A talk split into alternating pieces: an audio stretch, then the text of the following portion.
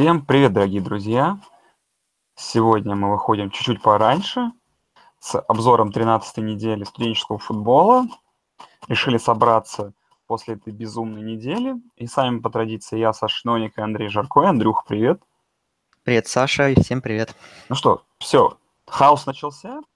Хотя мы с Андреем э, после подкаста прошлого обсудили, что, мол, да что за неделя, ничего интересного не будет – но интересно началось уже в пятницу и закончилось в субботу.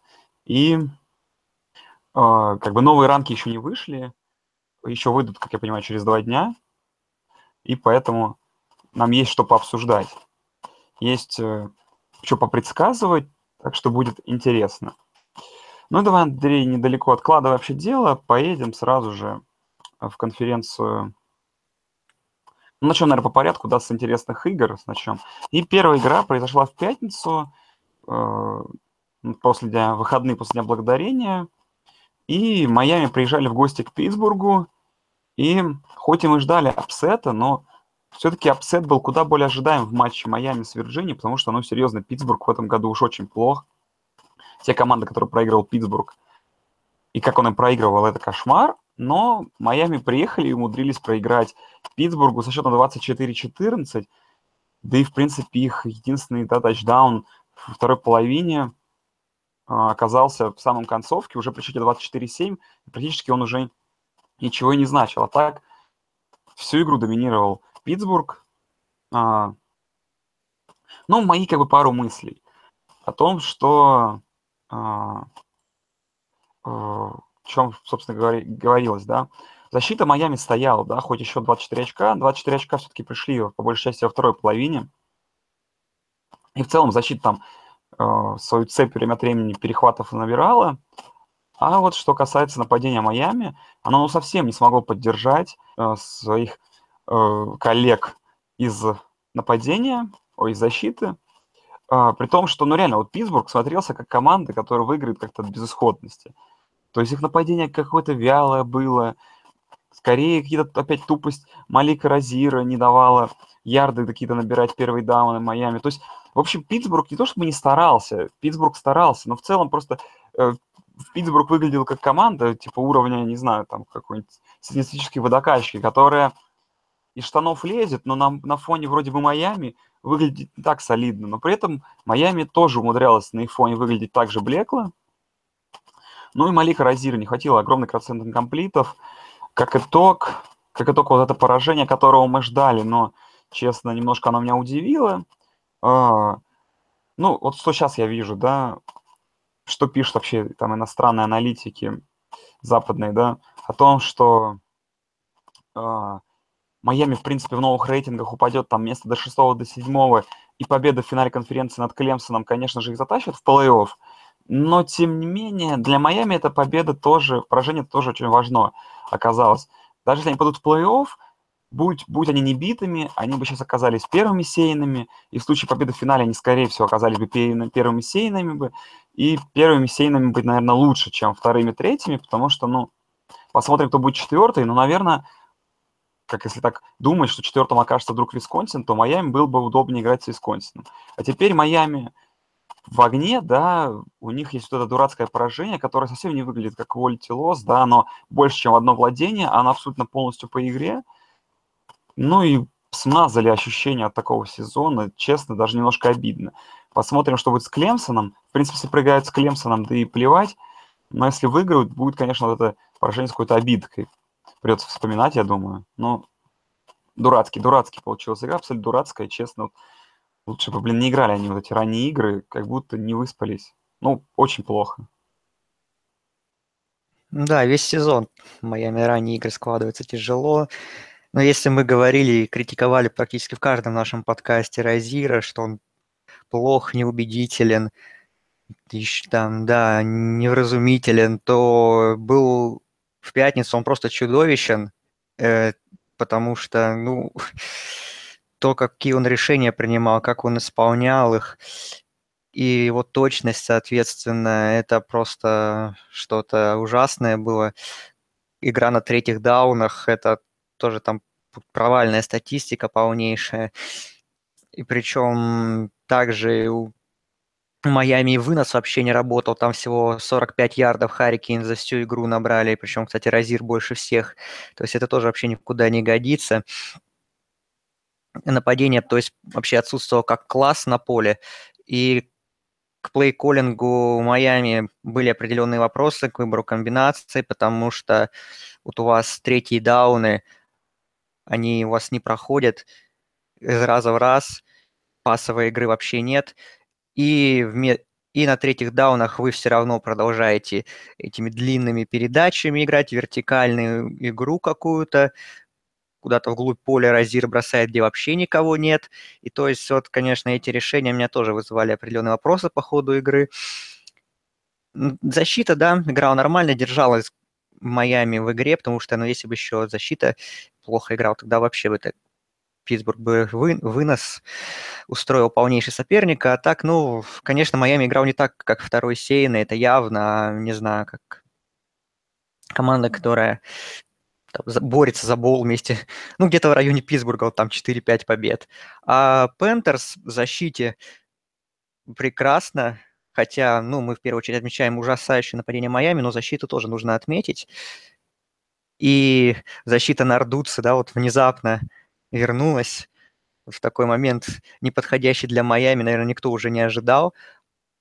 И я бы еще отметил Питтсбурга квотербека Кенни Пикет э, играл очень неплохо, как по мне, особенно для человека Тру Фрешмана, который вообще первый раз, первый, первый раз в составе вышел, первый старт в его карьере, и в целом у него неплохая статистика и на пасе, и на выносе у него даже пару тачдаунов есть.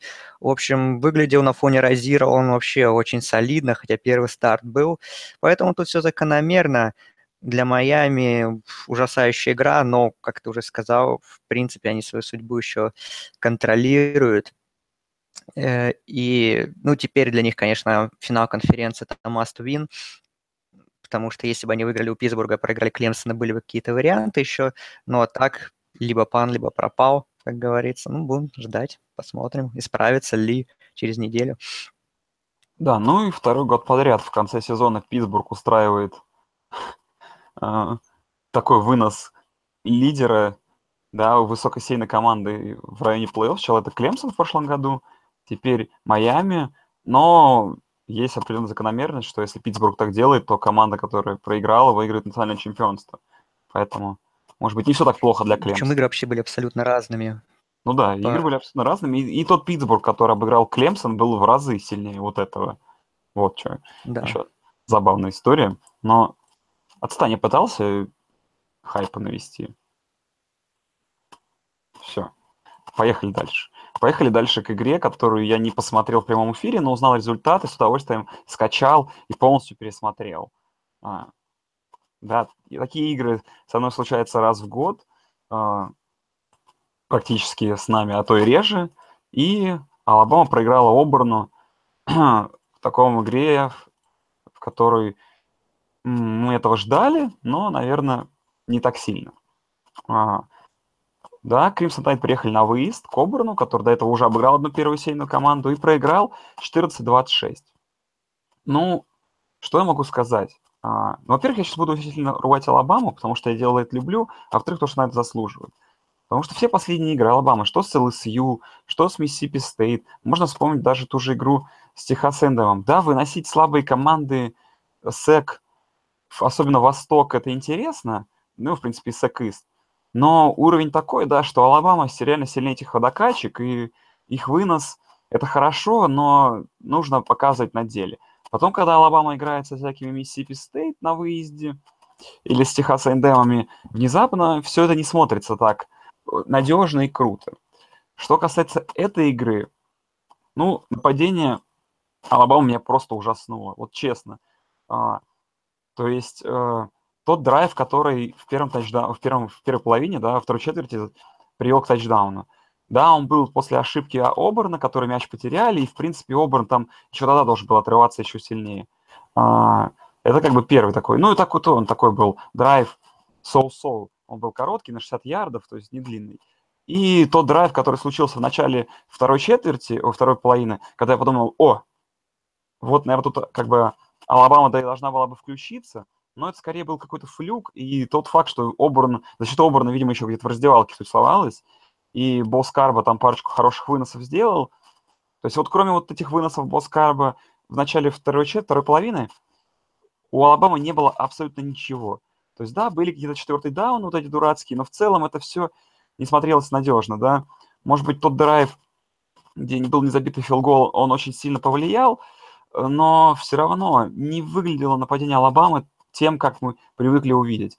А, единственное, кто меня впечатлил в этой игре, это Джален Хёртс, который, несмотря на абсолютно сложнейшую игру, как он летел весь матч вперед шлемом, да, у него больше всего ярдов на выносе, 80 ярдов, он реально пытался в одиночку тащить команду, просто там получал невероятные хиты, лез вперед, пытался набрать первый даун своими ногами, и вот к нему прям респект, да. Босс Карба, вот кроме этого драйва, вообще не впечатлил. Демиан Харрис, ну, соу-соу, и все это как смотрелось вяло. Ну, а Оберн, Оберн, все, как мы говорили, провел игру так же, как с Джорджией. Э, Джаред Ститхам просто великолепен, великолепный процент комплитов. Да, может быть, он паса своего тачдаун не кинул, да, но этого и не нужно было.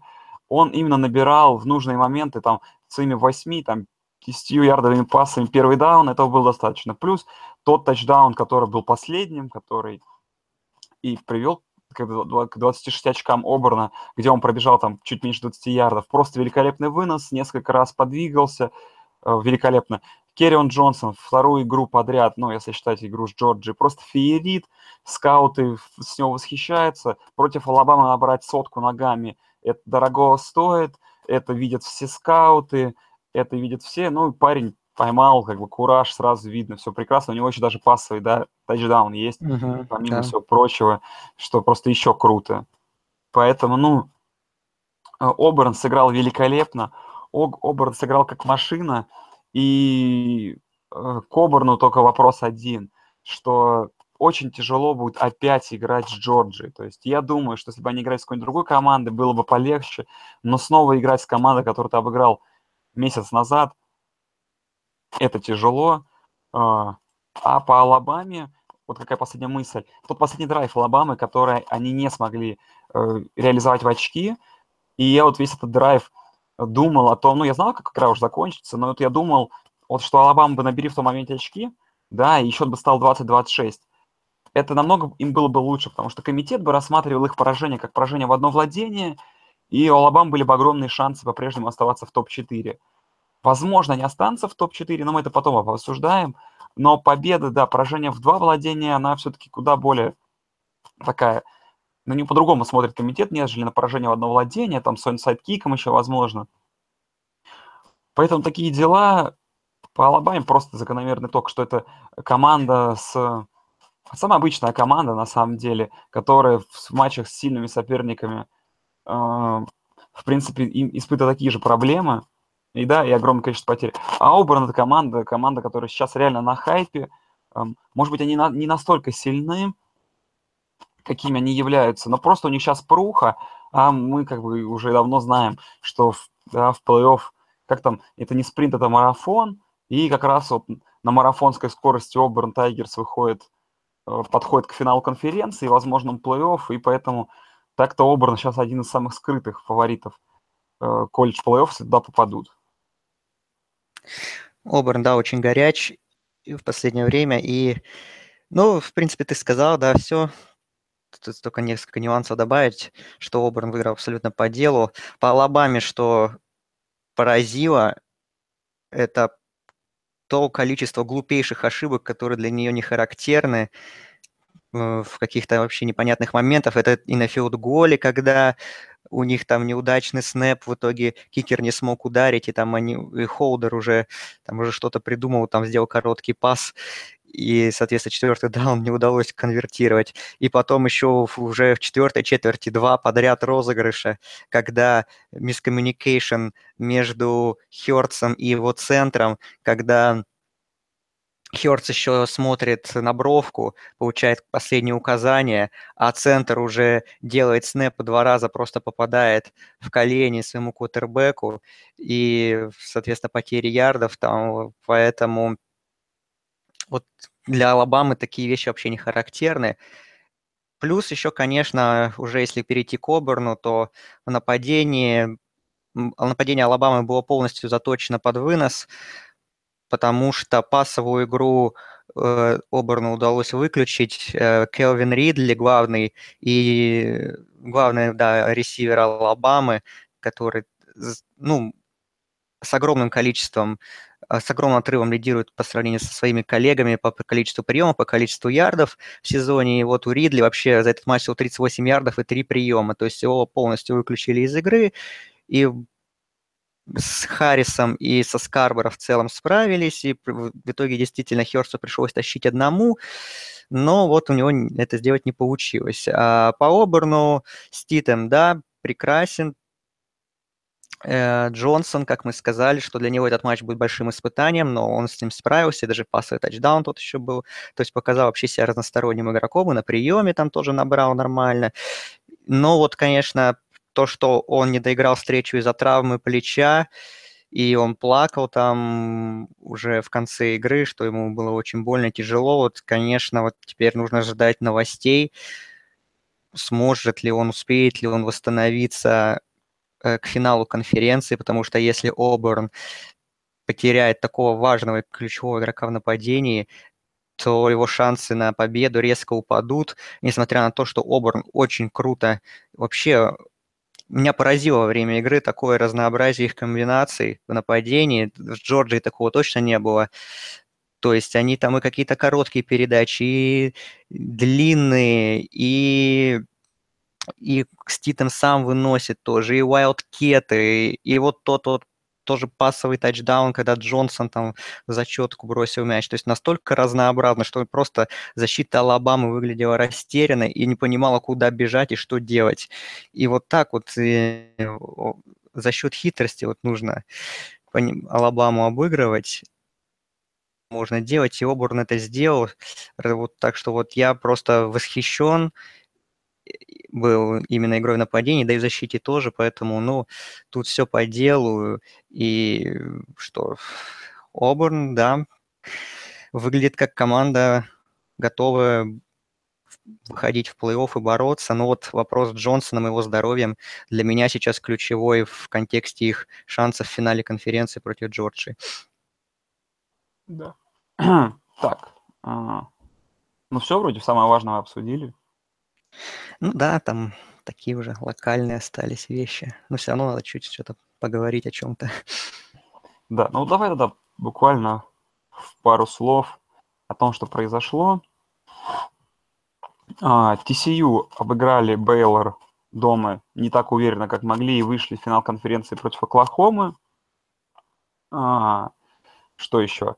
Оклахома дома прошлась катком по Западной Вирджинии и, наверное, показателен э, вообще то, что происходило в этом матче, особенно в первой половине, потому что э, 6 владений э, у Оклахома было, в первых 6 тачдаунов, э, когда там на шестом тачдауне при счете 20, какой 42-10, Бейкер Мейфилд радуется как ребенок, было тоже видно, что его это немножко задело, и все эти истории, и показал он крутой перформанс, так что все в порядке. Ну, там еще Родни, ну, там просто невероятный перформанс, там выносили Западную Вирджинию с поля на Senior Day, и зря, короче, разозлили Мейсона только, ой, Мейсона Мейфилда. Ну, и Западной Вирджинии классный квотербек, у него имя, фамилия Крис Чугунов. Так что это наш да, российский наш шпион. Парень. Наш российский да. шпион. Поэтому, ну, тут все в порядке. То есть финал конференции TC... Ну, мы еще обсудим Оклахома TCU. Висконсин прошелся по Миннесоте тоже катком на выезде 31-0. Но все равно Висконсин никому не интересен, и никто не обсуждает их шансы на попадание в плей-офф. Никого дел до этого пока что нету. Как выиграют в финале конференции, возможно, лагают, тогда, может быть, кто-то о них начнет говорить. А пока Висконсин 12-0, но никто даже не в курсе. А, Джорджия приехала к трипл опшену и вынесла просто Джорджию Тек на выезде. Для меня это было, честно говоря, удивительно. 38-7, наверное, не удивительно сама победа, а удивительно вообще, как бы, ну, счет игры. Потому что там Джейк Фром тоже в квотербека сыграл. Было интересно. А... Ну да, вообще удивительно. Тотальное доминирование, вот эти игры, конечно, просто я, я даже не, не то, что не смотрел, просто хайлайты поглядел, да, да и все. Еще меня удивило, чисто так в пару слов, вот игра Penn State Maryland, потому что Penn State на выезде выиграл 66-3, Блин, ну Мэриленд это команда, которая обыграла Техас на первой неделе. Что с ними стало, с их заводным нападением, я не знаю. Но 4-8 закончил Мэриленд, который начинал победу над Техасом. Поэтому вот так вот все интересно. Ну и давай это обсудим вот, в принципе, ну, хотя что обсуждать? Игру, наверное, Южной Каролины против Клемсона обсуждать особо смысла нету, а, потому что Клемсон после половины вел 20-0, а после третьей четверти 34-0, а в итоге 34-10 игра закончилась. Единственное, что там омрачил небольшой инцидент, что болельщики Южной Каролины кидали на поле всякие бутылки и предметы а, перед перерывом, на что, как бы, Даба Свини стал кричать на судей, как бы, с просьбой обратить на это внимание, и они кинули флаг за неспортивное поведение Дабо Суинни. То есть он был виноват, и очень там еще гневные комментарии по поводу, по поводу всего этого отдал в перерыве. Так что было довольно весело на этом матче.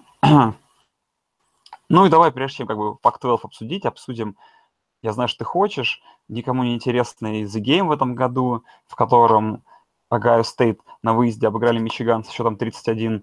20. Ну, почему, почему даже 21-10? 31-20. Ой, 31-20, да, извиняюсь. Просто у меня очень тупит э, этот, как его зовут, э, ESPN, показывает, что со на 21-20 игра закончилась, хотя я знаю, что 31. Странно. ESPN ну, странный сайт, там недавно в одном баскетбольном матче была вообще ничья. Да? Ну и ладно, ничего страшного. Кстати, там про баскетбольный матч тоже можно один рассказать будет. Uh, так вот, ну я просто и пару копеек несу. Андрей там, наверное, как обычно, полчаса будет рассказывать про эту игру. Uh, ну, во-первых, Мичиган, в принципе, порадовал в целом, э, учитывая, какие проблемы у команды, учитывая, что происходит. Даже Джона Корн что-то смог сделать. Но именно по игре меня впечатлил э, Джети Берретт во второй половине второй четверти, где он взял дело в свои руки и ноги и побежал мяч тащить на себе, и, в принципе, за заслуга то, что как бы счет после, перерыва, после перерыва, да, был не 0-14, а 14-14, она практически полностью на Джейти Берретте. Потом, конечно, у него была травма, но новый парень мне очень понравился, очень, очень интересный персонаж, так что есть кем прикрыть Buckeyes теперь позицию квотербека на, в будущем. Ну, игра такая, то есть, блин, ну и тяжело было смотреть, честно. Потому что интересно смотреть игру, которая что-то решает, а их тут она даже не решала попадание в, в чемпионский матч, поэтому, ну, победили Buckeyes и победили. Ну, по игре что скажу. Ну, это был типичный Биг Тен. Как бы, я не знаю, кто тут ферик какой-то ожидал. Такая игра немного скучная, вязкая, но при этом все равно интересная. А, по Мичигану первая половина, ну нет, даже не первая половина, где-то первые три, ну даже три четверти, наверное, играли очень хорошо. То, чего я боялся, показывая, то есть и защита прекрасно работала, особенно против паса. Вообще напрочь выключил пасовую игру Огайо Стейт. И на выносе Крис Эванс доставил немало проблем. Эм, защите Огайо Стейт. И О'Корн был не так провален, как обычно. Совки все-таки уже свой дежурный перехват идиотски бросил, но в принципе он был неплох, более-менее для своего скромного уровня. И причем против такого давления, которое оказывал front seven Огайо Стейт, особенно во второй половине, там получилось за матч 5 сэков у Bucks и еще 7 tackle for loss. По Огайо Стейт первая четверть была, конечно, ужасающая. Минусовое количество ярдов нападений. Это первый раз, по-моему, за 7 лет было у Огайо Стейт. Э, то есть в эпоху Урбана Майера такого вообще не было.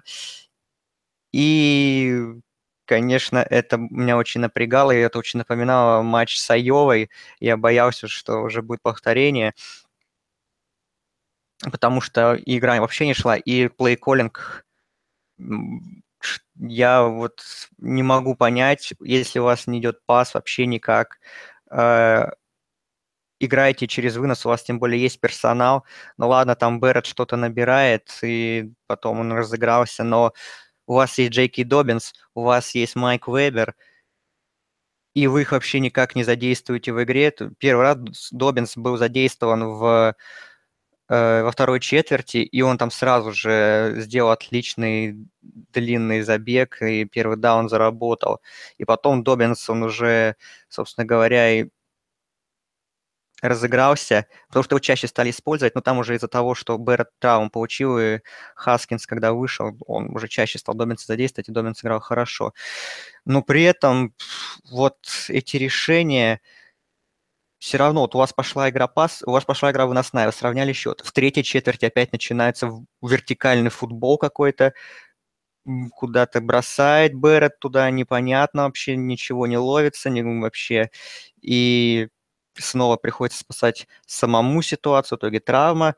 И как-то вот с Хаскинсом вот он вышел и по разнообразнее стал, что ли, поинтереснее как-то, стало больше людей задействовано, и он сам, Хаскинс, был достаточно мобильным, поэтому ну, вот как это не парадоксально, может, прозвучит, но нападение Buckeyes в этом матче вот после травмы Барретта заиграло лучше. И, собственно говоря, потом довело дело до победы, хотя я ну, у меня были сомнения в первой четверти большие уже, а потом, когда уже выровнялась игра более-менее, я все-таки уже какая-то уверенность у меня появилась, что дожмут, потому что, ну, у Мичигана класса в нападении, конечно, совсем не хватает. Ну, такая игра, в общем, выиграли хорошо, прекрасно, но можем играть намного лучше и сильнее. И я надеюсь, что все-таки финал конференции с Висконсином удастся провести более ровно, без всяких этих тупых тренерских решений, без всяких таких вот ошибок, которые были в первой половине. Да, ну и давай обсудим э, в скобках, в кавычках, драматичную концовку в Pac-12, потому что драматичная она была, наверное, максимум, не знаю, полторы четверти в матче в Вашингтоне – а, для меня удивителен счет. То есть, друзья, если вы не в курсе, Вашингтон Хаски с дома обыграли Вашингтон Стейт Кугуарс, с чем дали дорогу в, в финал конференции Стэнфорду, да, этой победой. Очень огорчил Люк Фолк, который да, при одном тачдауне сделал три перехвата, может, много ярдов набрал, но реально пытался тащить, но очень много кидал перехватов. Но это факт, что Джейк Браунинг не бросил ничего, а Майлз Гаскин аж 4 тачдауна набрал ногами и почти 200 ярдов. Такой потрясающий перформанс от него. Ну и я не знаю, у меня удивила эта первая половина, потому что абсолютно беззубыми были э, Cougars, чем-то напомнил их вот эти странные blowout -ные поражения, ну и как бы счет только рос, 34-0 был э, какое-то время счет, поэтому, ну, вынос тела в одну калитку и даже какой-то интриги за Пак-12 не получилось, да, Стэнфорд там спокойно помучился в первой половине, но сейчас Стэнфорд отдельно обсудим. Ну, не знаю, Хаскис, как которые хорошо начали сезон, к концу, конечно, сдались, сдулись, и вот эти вот три поражения, особенно два из них от Калифорнии, от Вашингтона, совсем без борьбы. Как-то много вопросов оставили о команде, которая вроде бы нам всем нравилась. Ну, Фолк, да, плох, плохая у него статистика, конечно, но при этом его вообще не поддерживала его offensive line, там куча секов пропущено, постоянное давление, он, ну, наверное, делал все, что мог, но вот получилось так, что три перехвата и всего лишь один тачдаун. А по Вашингтону удивил, ну, Гаскин это ладно, он в принципе, в концовке сезона, наверное, лучший игрок Вашингтона. Ну, нападение-то уж точно. А что практически полный отказ был от пасовой игры, что у Браунинга всего 93 ярда пасовых, без тачдаунов. То есть такой был полнейший акцент на вынос, э, не характерный для Вашингтона последних вот нескольких сезонов. Но, тем не менее, тактика уверенно сработала. И как бы... ну, я думал, что Хаскис выиграют, но не, на... не настолько уверенно, конечно. Ну, Вашингтон стоит, да, под конец сезона сдулся, откровенно говоря. Так, ну и пошли к последней игре, которую, наверное, в принципе, подробно можно обсудить. А, Стэнфорд дома принимал Нотр-Дам Fighting Irish, и, в принципе, ирландцы в первой половине стрелялись хорошо, а Стэнфорд смотрелся так, на их уровне чуть послабее, потом вроде была еще и третья четверть, где даже на какое-то время Нотр-Дам выходил вперед, и казалось, что Стэнфорд вот-вот перестанет отвечать. Но в итоге 21 очко подряд от Стэнфорда в четвертой половине, и счет очень крупный на табло, 38-20. А, а, что удивило? Удивил, конечно, Костелло. Ребята, Эндрю Лак вернулся. Четыре тачдауна у квотербека Стэнфорда. Это просто невероятно. Uh, при том, что у Брайса Лава 0 тачдаунов, 25 ярдов ногами. Ну а если серьезно, вот именно по Костелло, честно, у него такая дебильная техника броска, это просто какой-то жесть. Он выбрасывает мяч, как какой-то снаряд, как, знаете, как будто ему никогда не ставили технику, и у него вот в этом матче, я не помню, по-моему, второй пас на Артегу, ой, на Артегу, на Арсегу Уайтсайда, который вот по такой высокой дуге пошел, он как, как, как парабола, в общем, вниз падал и упал прямо на линию зачетки, и там, э, да, его выловили и упал, короче, игрок Стэнфорда в свою зачетку, плюс парочку таких навесов, набросов, которые непонятно как проходили, но при этом вот его дальние броски, прям видно, он их как-то бросает, как, не знаю, как, пу, как пушку какую-то, но при этом результат на табло и не знаю. Э, интересно, конечно, посмотреть на него будет в какой-то хорошей игре. А, Все-таки Костелло, он, да, софмор, в следующем году еще останется в Стэнфорде. То есть если вдруг сейчас Стэнфорд поймет, что можно играть и пас, и что у нас есть пасовый квотербек, то в следующем году может быть очень интересно э, э, смотреть на кардиналов. Ну, а пока, конечно, очень смешно, очень-очень смешно получилось. Ну, не знаю, честно, вот ирландцы так сдали концовку, вот серьезно, да, то, и, то есть э, Вимбуш тут, конечно, не обязательно перехваты бросил, но абсолютно дурацкая ситуация получилась э, там в одном из перехватов. Э, а так, ну, Нотр-Дам как-то перестал смотреться как команда такая топовая внезапно. Ну, наверное, я спешу на то, что не хватило силенок, потому что, ну, самый, наверное, сложный календарь в лиге – уже по пути они обыграли всякие NC State, и USC, и Wake Forest, и всякие сложные выезды были и к Бостон колледжу, ну, когда можно смеяться, можно не смеяться, но серьезно, такой сложный и разнообразный разноплановый календарь, очень это тяжело, и два, два, два, две выездные, два выездных поражения двух сейных команд, которые реально довольно сильные программы, да, в этом нет ничего постыдного для ирландцев, но не хватило сил, ну, что поделать. Ну, да, я, в принципе, согласен с Нотр-Дамом, что, наверное, да, концовка, на концовку сезона уже, вы, да, выдохлись. А по игре, ну, в принципе, три четверти на равных играли. Где-то чуть лучше Нотр-Дам был, где-то Стэнфорд. Но вот ключевое, конечно, ключевой момент – это начало четвертой четверти, когда Уимбуш бросил первый перехват свой, Стэнфорд на это ответил тачдауном, и тут же моментально у Нотр-Дама фамбл на возврате начального удара, и, и Стэнфорд, соответственно, отвечает тачдауном. И вот этот, конечно, момент, вот этот, который там он вместился вообще в считанное количество минут, он просто убил ирландцев и, по сути, решил исход игры.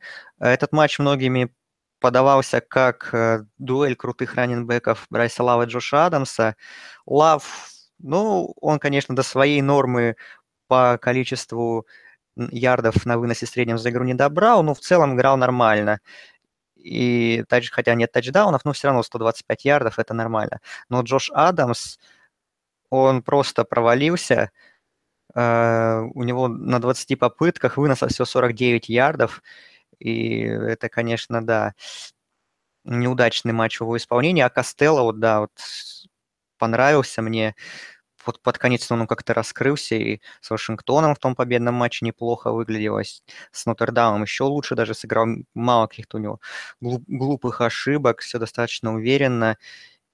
И, ну вот ты про Лака пошутил, конечно, э, но шутки шутками, но, может быть, действительно у Стэнфорда со времен Хогана появится ну, первый квотербек достойного уровня, который см- сможет тянуть команду, потому что Лафта, скорее всего, уйдет после этого сезона в, на драфт НФЛ, и еще какого-нибудь такого крутого раненбека. Ну, каждый год сложно доставать из колоды. Сначала у вас был МакЭфри, потом у вас Лав теперь, потом еще какой-нибудь крутой парень. Поэтому, мне кажется, в следующем году вот мы посмотрим на Костел. Это будет очень интересно. Возможно, именно он будет лидером нового нападения Стэнфорда. Ну, это уже дела следующего сезона. Пока же, ну, уверенная, хорошая победа. И финал конференции с USC намечается так интересно достаточно. Так. Э, ну что и, у нас там? Еще одна игра. Великолепная. А, блин, про которую мы забыли, точно. Лучший матч недели, как я и говорил в подкасте в прошлом. Э, э, да, и Центральная Флорида, Южная Флорида в пятницу. Матч, который определял победителя дивизиона в American Athletic конференции выдающаяся игра, я не побоюсь этого слова, один из лучших матчей вообще всего сезона. И вот как мы его подавали с, через призму дуэли квотербеков Маккензи Милтона и Куинтона Флауэрса, и эти парни не, не разочаровали, они выдали такой ураган э, крутых розыгрышей, это просто за ними, за обоими было наблюдать одно удовольствие. Сначала Центральная Флорида начала очень бодро, там Милтон просто разрывал своим нападением, потом Буллс включились, сравняли, догнали, потом даже вперед вышли. И, в общем, это такая перестрелка туда-сюда, и это очень так на одном дыхании смотрелось. Я просто даже там э, паузы были какие-то, когда можно было отвлечься, но я просто вот сидел и переваривал все эти розыгрыши, потому что все так быстро, мобильно, динамично.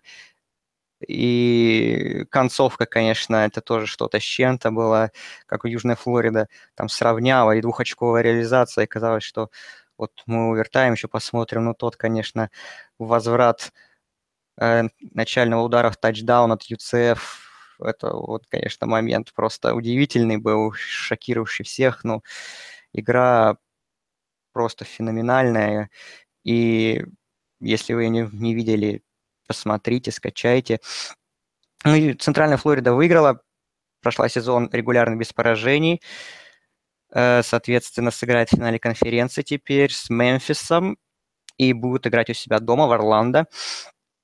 И Центральная Флорида стала первой командой в истории FBS, которая за два сезона прошла путь от команды с без побед до команды без поражений. То есть удивительное преображение рыцарей за два года. Ну, Скотт Фрост, конечно, проделает великолепнейшую работу, и недаром там его хотят все э, заполучить все программы сейчас, которые у которых нет тренера, потому что действительно очень интересная команда, очень интересное нападение, приличная защита.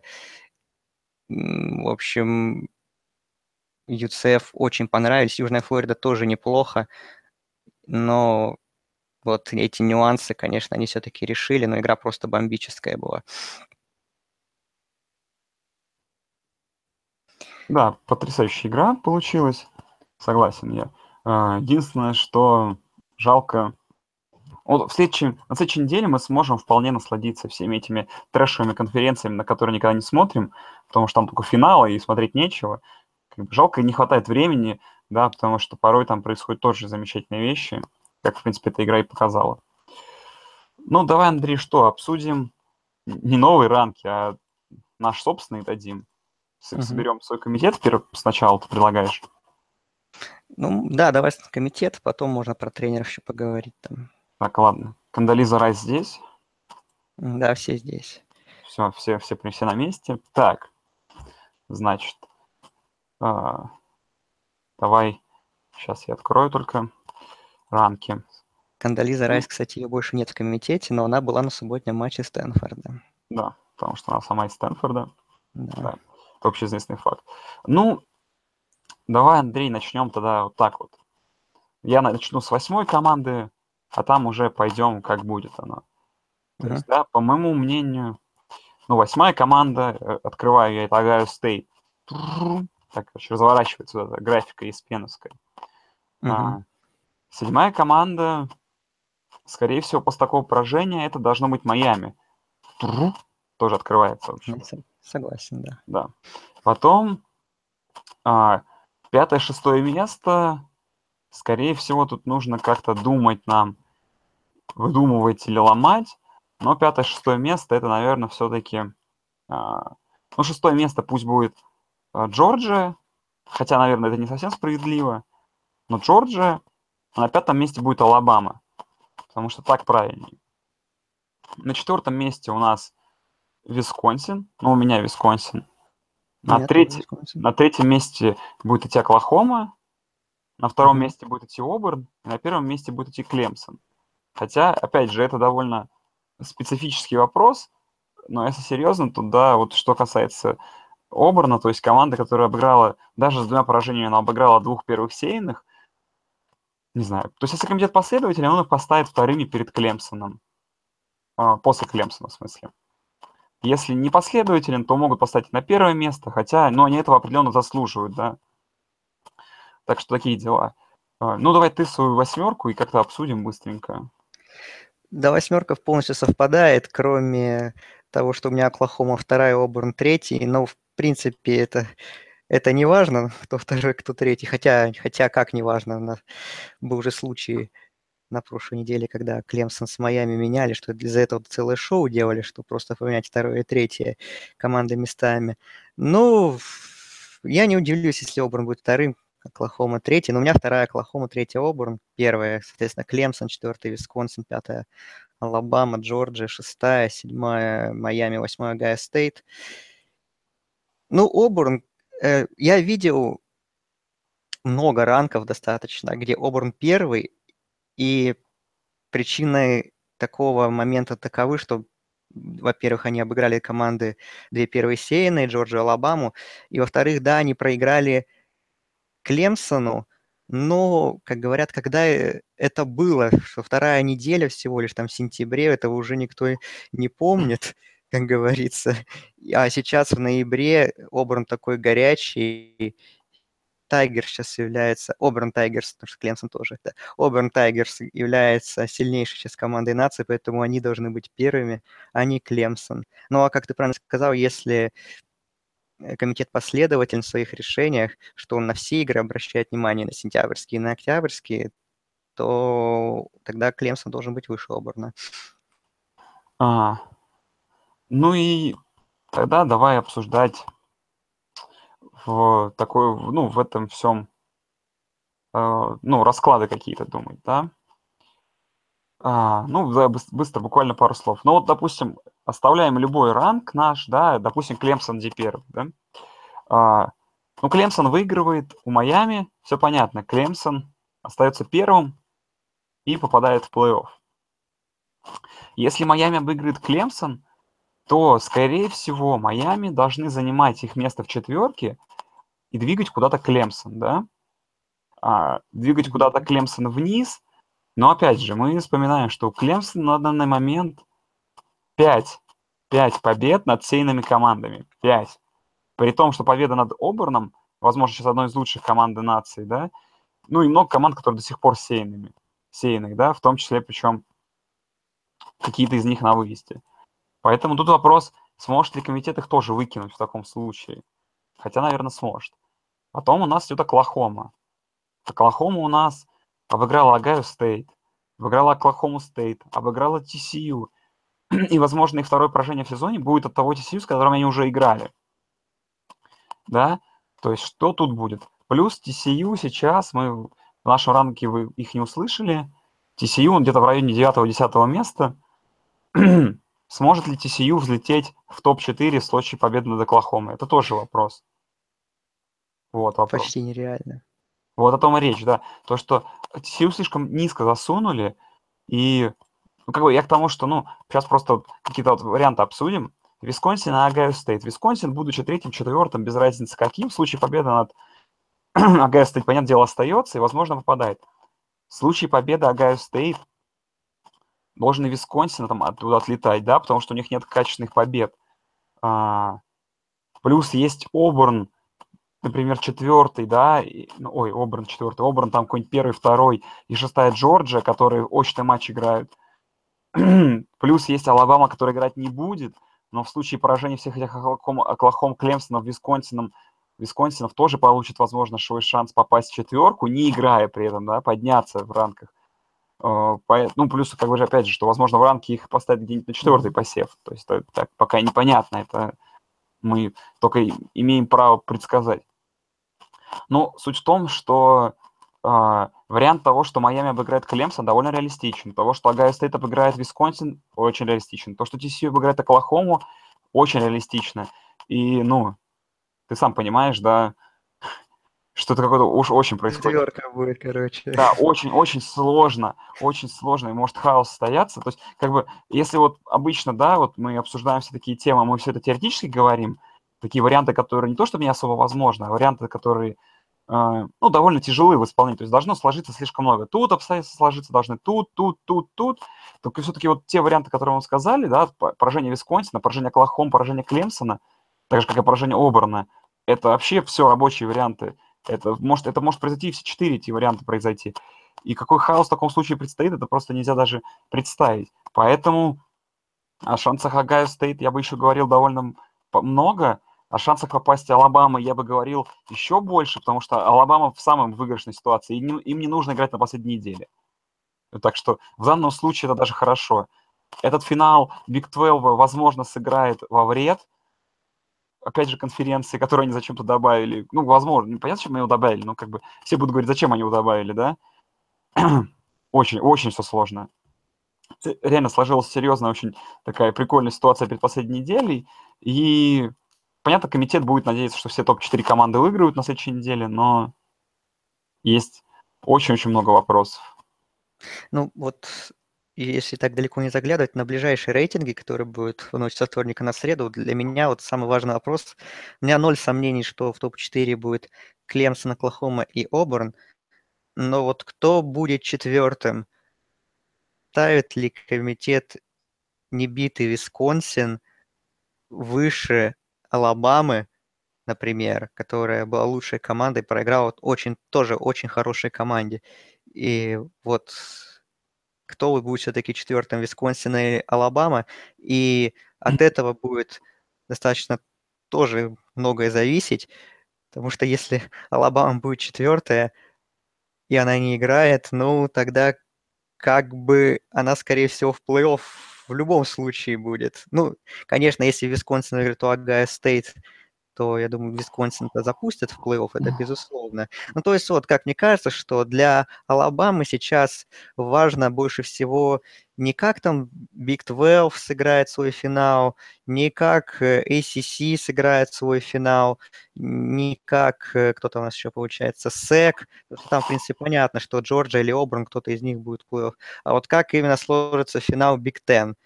Если Висконсин выиграет, и пройдет без поражений, то комитет ну, уже будет как бы...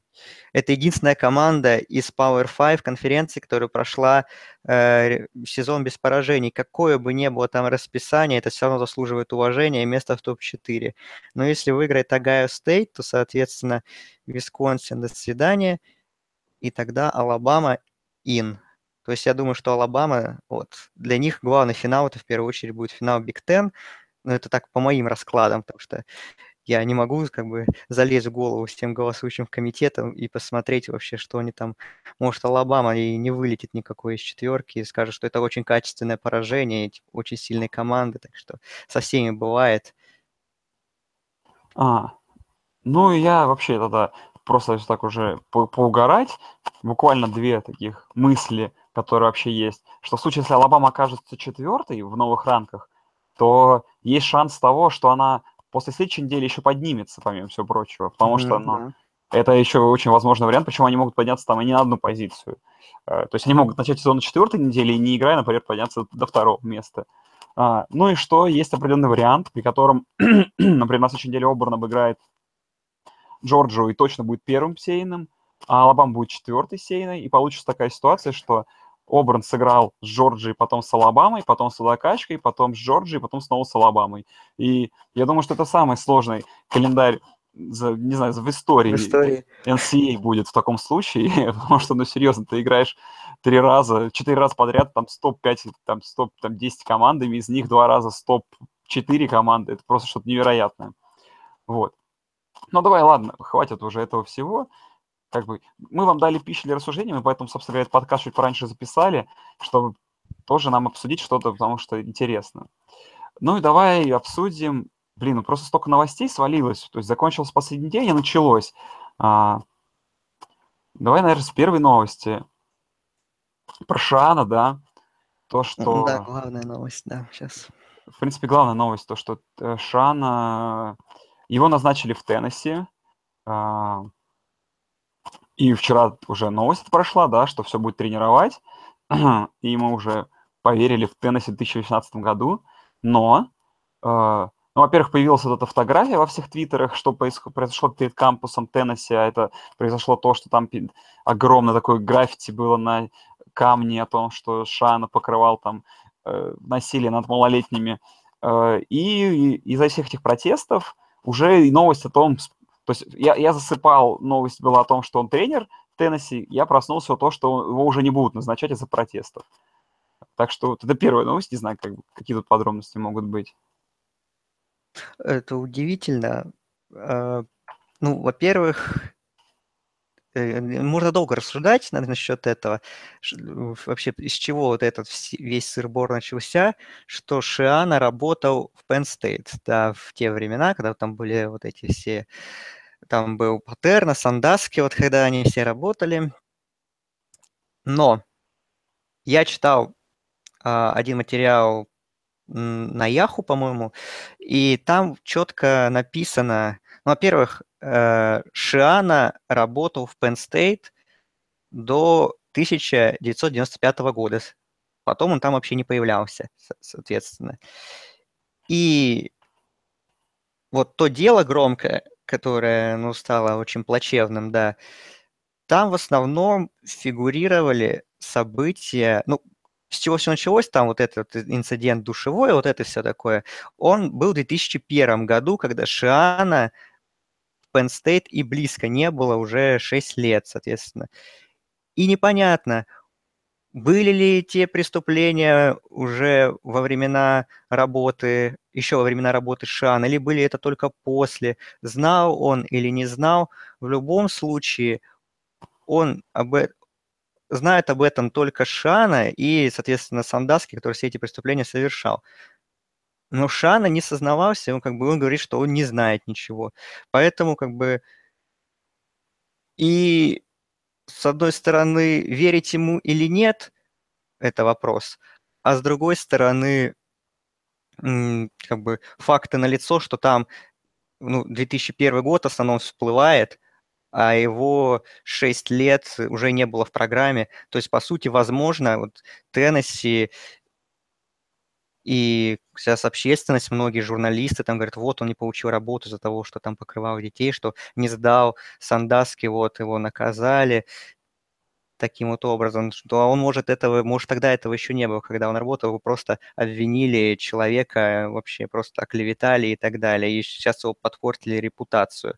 Да, он все равно сейчас будет в Огайо Стейт, он защитный координатором продолжает работать, и, в принципе, то, что он остается пока что, это, наверное, нормально для Buckeyes именно. Ну, удар по репутации все равно какой-либо нанесен. Ну и удар по репутации Теннесси тоже нанесен, потому что фанаты, да, они, ну, они добились своего, окей, но документы уже, как говорят, были все подписаны, уже все, договоренность была, и теперь Шаны имеет полное право там с ними судиться и так далее и тому подобное. Поэтому я думаю, что в этой истории еще точка не поставлена, но ситуация, как мне кажется, некрасивая со всех сторон. Да. Ну, такая новость. Не хочется все эти истории тысячу раз обсуждать, поднимать. Ну, было, Ага. Ну, интересно просто, будет ли Шиано искать себе другую работу сейчас по ходу. Ну, потому что открывается просто какое-то невероятное количество должностей, а, и одну из них заняли вчера тоже. Миссисипи Стейт, в бывшем тренер Миссисипи Стейт Дэн Мулин, Стан Дэн Малин, боже мой, Мулин, Дэн Малин, стал новым тренером Флориды.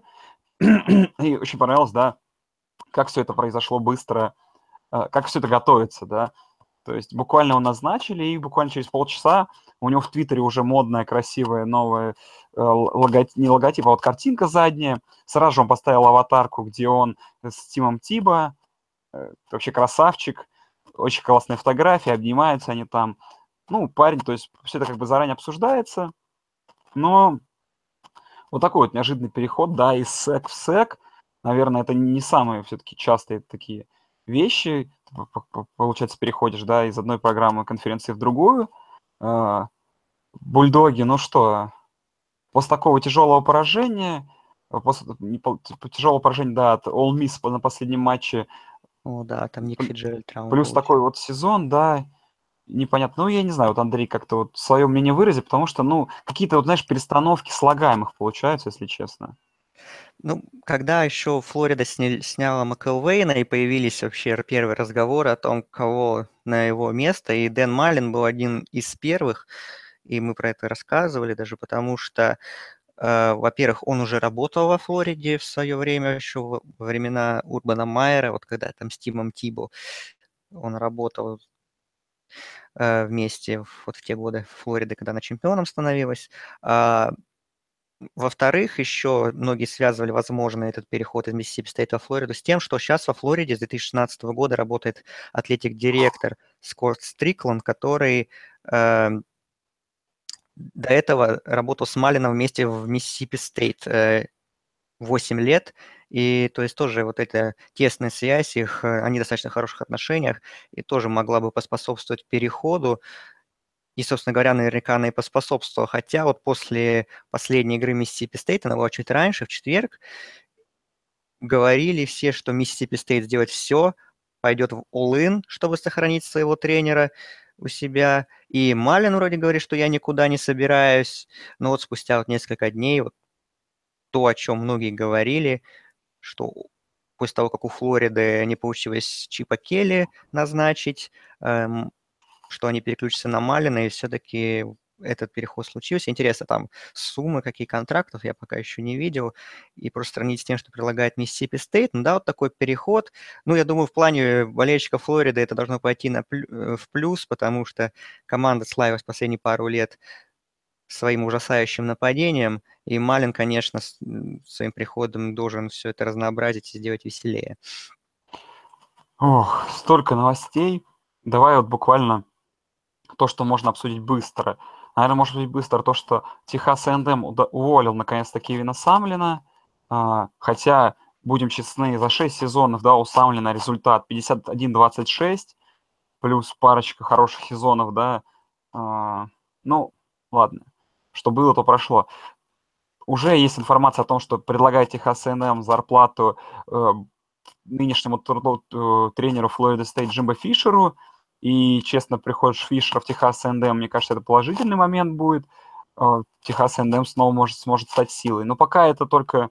То есть тот факт, что он уже уволен, это да, потому что э, Техас НДМ проиграл в разгром на ЛСЮ, закончил он 7-5, и нужно как бы что-то менять, было очевидно после этого. А по Джимбо Фишер это пока только такие трэш-ток разговоры.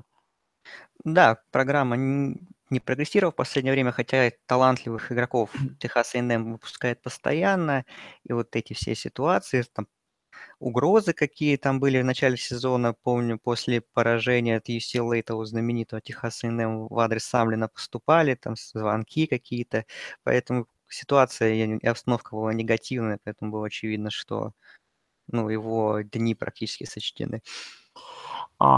Аризона Стейт обыграла Аризону в этом аризонском rivalry, но закончил он 7-5 и 6-3, и очередная должность в Pac-12 освободилась.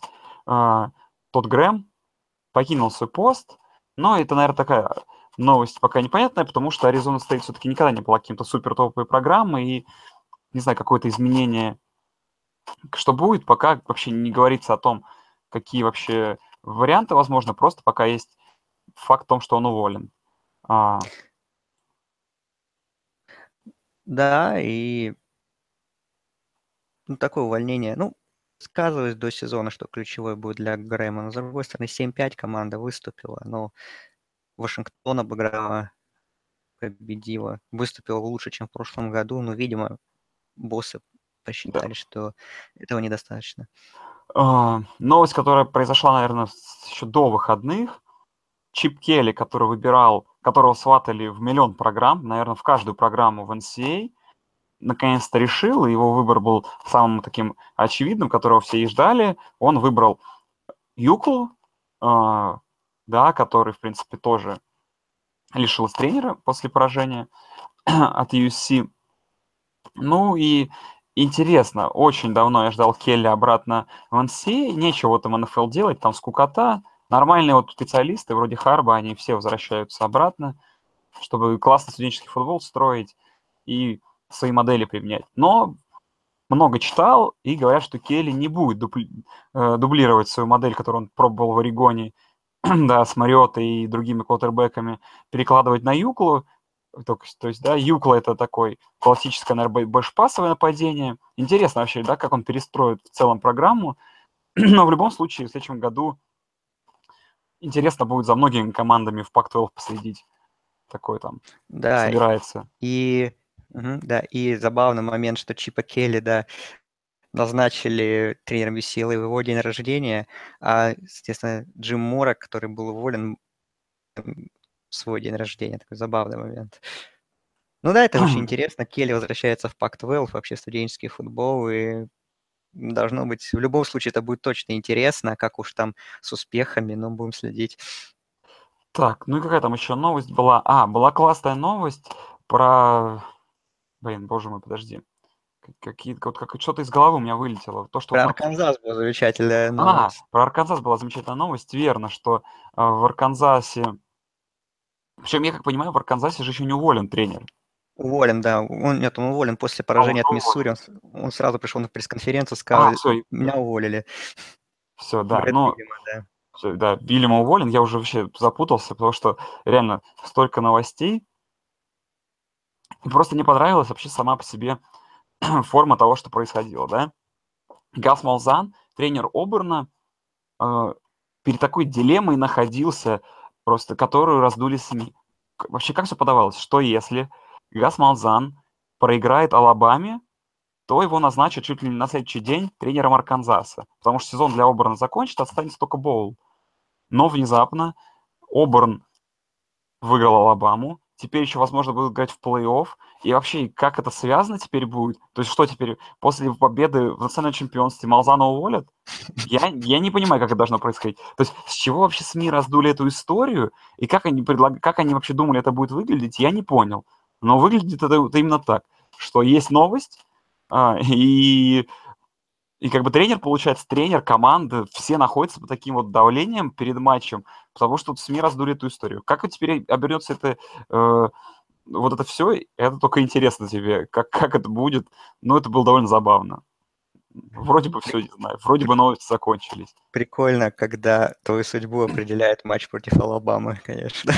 Да, и ты его выигрываешь. Это сильно. Возможно, ну, возможно, знаешь, предстоит еще один матч с Алабамой, и можно будет снова как бы да-да-да. Завести это. Ну, там, как говорят, что у Малзана, его же там еще в прошлом году могли уволить, ну, Обор неплохо сыграл, более-менее, что там у него не самые хорошие такие отношения сложились с атлетик-директором, поэтому так, какая-то такая там маленькая у них нездоровая атмосфера, ну, думаю, пусть такого-то не уволят. Ну, еще быстро пару вещей, что Небраска, Майк Райли ожидаемо уволен, и Говорят, что он, возможно, вернется в Орегон Стейт, откуда уходил Небраску. Посмотрим. И то, что еще All Miss утвердили Мэтта Люка главным тренером, который работал интеримом этот сезон весь. И, в принципе, Rebels сыграли неплохо, 6-6, э, выиграли Эгбол. И, ну, в Боул они соответственно, не попали, хоть и 6 побед, потому что под санкциями находятся. И, ну, тут логичное назначение, потому что сейчас у МИС не в том положении, не в той ситуации, чтобы искать какого-то тренера высокооплачиваемого на стороне, просто назначили своего человека, который сейчас внутри команды и, ну, и, в принципе, показал неплохие результаты. А, ну, я не знаю, наверное, все мы обсудили. Теперь все, да пока что. Да, друзья, вот... Будем ждать увольнения Маузана еще, может быть.